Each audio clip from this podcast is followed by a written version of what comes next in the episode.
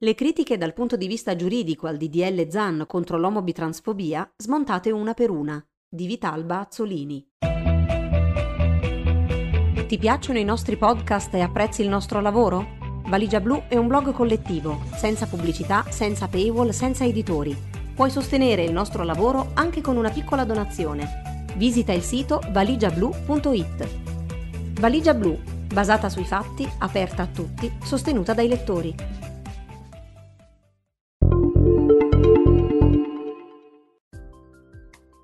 Del disegno di legge ZAN, DDL ZAN, misure di prevenzione e contrasto della discriminazione e della violenza per motivi fondati sul sesso, sul genere, sull'orientamento sessuale, sull'identità di genere e sulla disabilità, si è parlato su vari piani.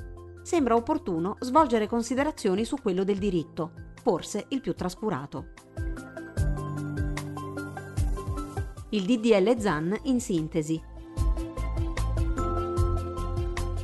Il DDL ZAN inserisce il riferimento ad alcune condizioni personali all'interno sia dei reati previsti dall'articolo 604 bis CP, sia nell'aggravante di cui all'articolo 604 ter CP. In particolare, il testo dispone sanzioni per chi commette atti di discriminazione fondati sul sesso, sul genere, sull'orientamento sessuale o sull'identità di genere o sulla disabilità, per chi istiga a commettere o commette violenza per gli stessi motivi, per chi partecipa o assiste organizzazioni aventi tra i propri scopi l'incitamento alla discriminazione o alla violenza sempre per tali motivi. Inoltre, per qualsiasi reato commesso per le finalità di discriminazione o di odio, la pena viene aumentata fino alla metà. Il condannato può ottenere la sospensione condizionale della pena se presta un lavoro in favore delle associazioni di tutela delle vittime dei reati. Il DDL ZAN prevede anche l'istituzione di una giornata nazionale per promuovere la cultura del rispetto e dell'inclusione, nonché per contrastare i pregiudizi, le discriminazioni e le violenze motivati dall'orientamento sessuale e dall'identità di genere, e programmi di sensibilizzazione su questi temi vanno inseriti nell'offerta formativa delle scuole. L'Istat farà indagini con cadenza almeno triennale su discriminazioni e violenze contemplate dal DDL ZAN, al fine di verificare l'applicazione della riforma e implementare le politiche di contrasto. Nel provvedimento c'è anche uno stanziamento annuale per i centri contro le discriminazioni motivate da orientamento sessuale e identità di genere. A cosa serve il DDL ZAN? Il DDL ZAN serve? E a cosa serve? Innanzitutto, la proposta di legge rappresenta il modo, da un lato, di dare riconoscimento giuridico mediante una tutela rafforzata a realtà che al momento sono ignorate dal diritto, dall'altro lato di sanzionare con particolare severità atti di discriminazione o violenza commessi a danno di determinate persone per ciò che esse sono, da parte di chi reputa sbagliato essere in un certo modo. In altre parole, attraverso la particolare tutela fornita, si dà cittadinanza nell'ordinamento a dimensioni personali ulteriori rispetto a quelle già presenti a diversi fini nelle norme nazionali. E non solo, si riconosce che le condizioni contemplate dalla proposta di legge rappresentano il movente di atti odiosi e per tale motivo li si sanziona in maniera specifica. La legge dunque non tutela minoranze, come talora è stato impropriamente detto, anche con l'intento di escludere dall'ambito della legge le donne, perché non sono una minoranza, ma assicura il riconoscimento giuridico a situazioni di vita ritenute meritevoli di particolare protezione. Perché esse meritano tale attenzione? Si è cercato di ancorare la risposta al dato numerico delle denunce per i reati previsti dalla nuova disciplina, al fine di dimostrare che essa riguarda condotte che non rappresentano un'emergenza, quindi non serve che il legislatore intervenga. Premesso che non occorre essere di fronte a un'emergenza perché si attivi un intervento normativo, il DDL ZAN serve non solo e non tanto ad arginare il compimento di certi reati, ma come detto, a dare riconoscimento giuridico a condizioni personali, alcune delle quali possono pure non essere riconosciute sul piano culturale, ma è odioso che per tale motivo siano rese oggetto di condotte di violenza e discriminazione. Pertanto, esse vengono perseguite. Una delle obiezioni al progetto di disciplina è che gli atti dalla stessa contemplati sono già sanzionati dall'ordinamento e quindi non sarebbe necessario intasare il sistema normativo con nuove disposizioni, che andrebbero ad affastellarsi su quelle precedenti. È vero, atti di violenza e discriminazione a danno delle persone che si trovino in una delle condizioni previste sarebbero comunque puniti e secondo qualcuno varrebbe l'aggravante sancita dal codice penale per motivi abietti e futili. Ma come spiegato, il fine del DDL ZAN è quello di fornire riconoscimento giuridico a certe situazioni personali, le quali costituiscono la causa, il movente, di determinati reati. Non c'è quindi sovrapposizione con altre normative già vigenti. Un esempio può spiegare meglio. La legge quadro sulla disabilità, LN 104 del 1992, aggrava la pena prevista per taluni reati quando gli stessi siano commessi a danno di persone disabili. Invece il DDL ZAN colpisce discriminazioni e violenze commesse su individui con disabilità in quanto disabili, cioè per ciò che essi sono, come detto. Parimenti, la tutela rafforzata in ragione del sesso non è una duplicazione rispetto a quanto già disposto da normative, che sanzionano ad esempio reati ai danni delle donne per intenti di possesso, prevaricazione e altro. A prescindere da tali intenti, il DDL ZAN attiene ad atti commessi da chi consideri il fatto di essere donna come una sorta di colpa. Il DDL ZAN sanziona le opinioni? Una delle obiezioni alla proposta di legge in esame è che se essa passasse potrebbe essere sanzionato chi diffondesse opinioni ritenute non politicamente corrette nei riguardi di persone che si trovano in una delle situazioni contemplate. Si paventa l'introduzione di una sorta di reato d'opinione, che restringerebbe la libertà di esprimersi e agire, ad esempio, secondo convinzioni religiose o morali le quali non riconoscono orientamenti sessuali e identità di genere difformi rispetto al sesso biologico di un individuo. Al riguardo si osserva che il DDL ZAN non tratta l'espressione di opinioni, anzi esclusa dall'ambito della legge come si vedrà in prosieguo, ma sanziona, oltre ad atti di violenza e discriminazione, l'istigazione a commettere atti di violenza o discriminazione, cioè atti specificatamente volti a indurre condotte delittuose. Peraltro, la propaganda di idee, sanzionata se esse sono fondate sulla superiorità o sull'odio razziale o etnico, articolo 604 bis CP, non viene estesa dal DDL ZAN alle idee relative a sesso, genere, orientamento sessuale, identità di genere e disabilità. Tantomeno, ai sensi di tale legge, potrebbe quindi essere punita la mera manifestazione di idee, che sta a un livello inferiore alla propaganda.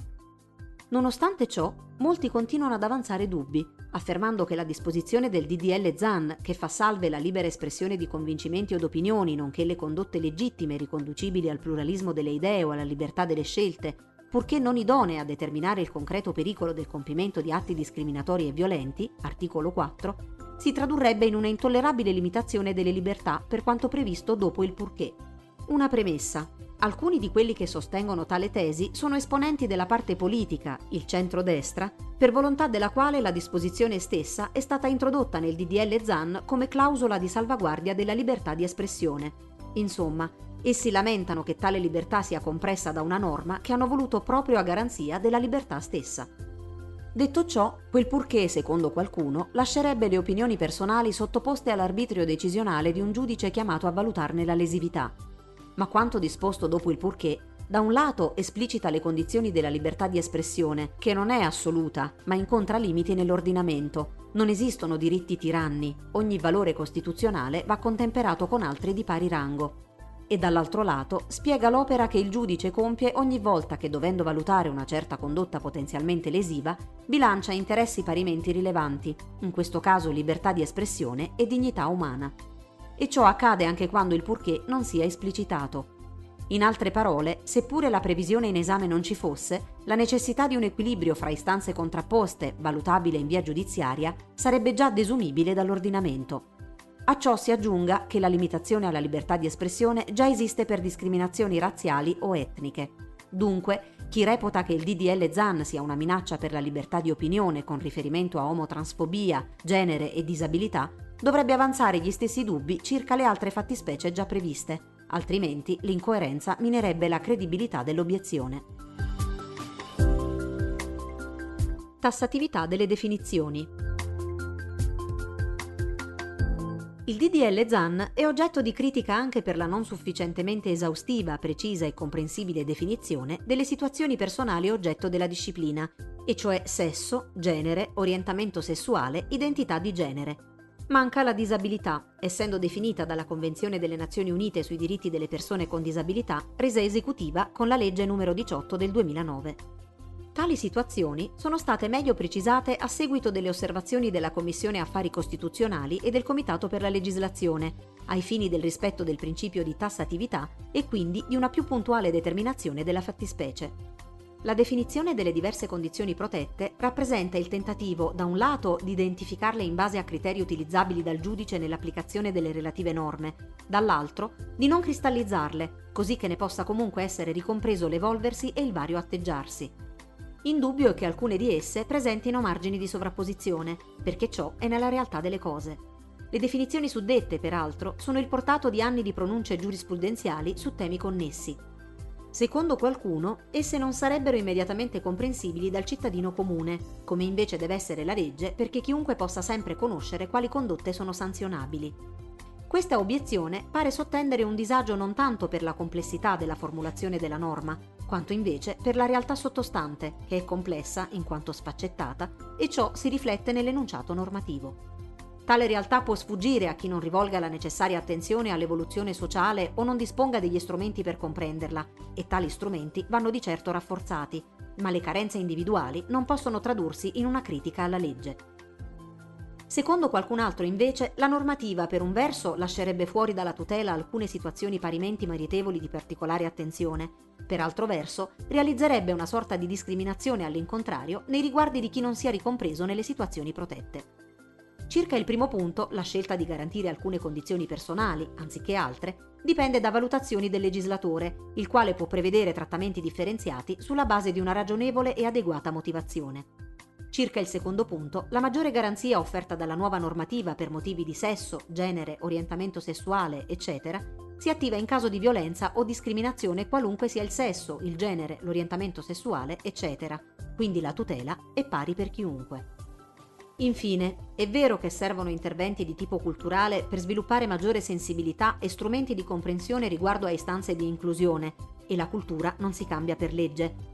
Compito della legge, tuttavia, è anche quello di riconoscere la cultura che cambia, nell'alveo di una civiltà giuridica in evoluzione, sempre più attenta ai valori di libertà e dignità della persona umana. Corte Costituzionale, sentenza numero 161 del 1985.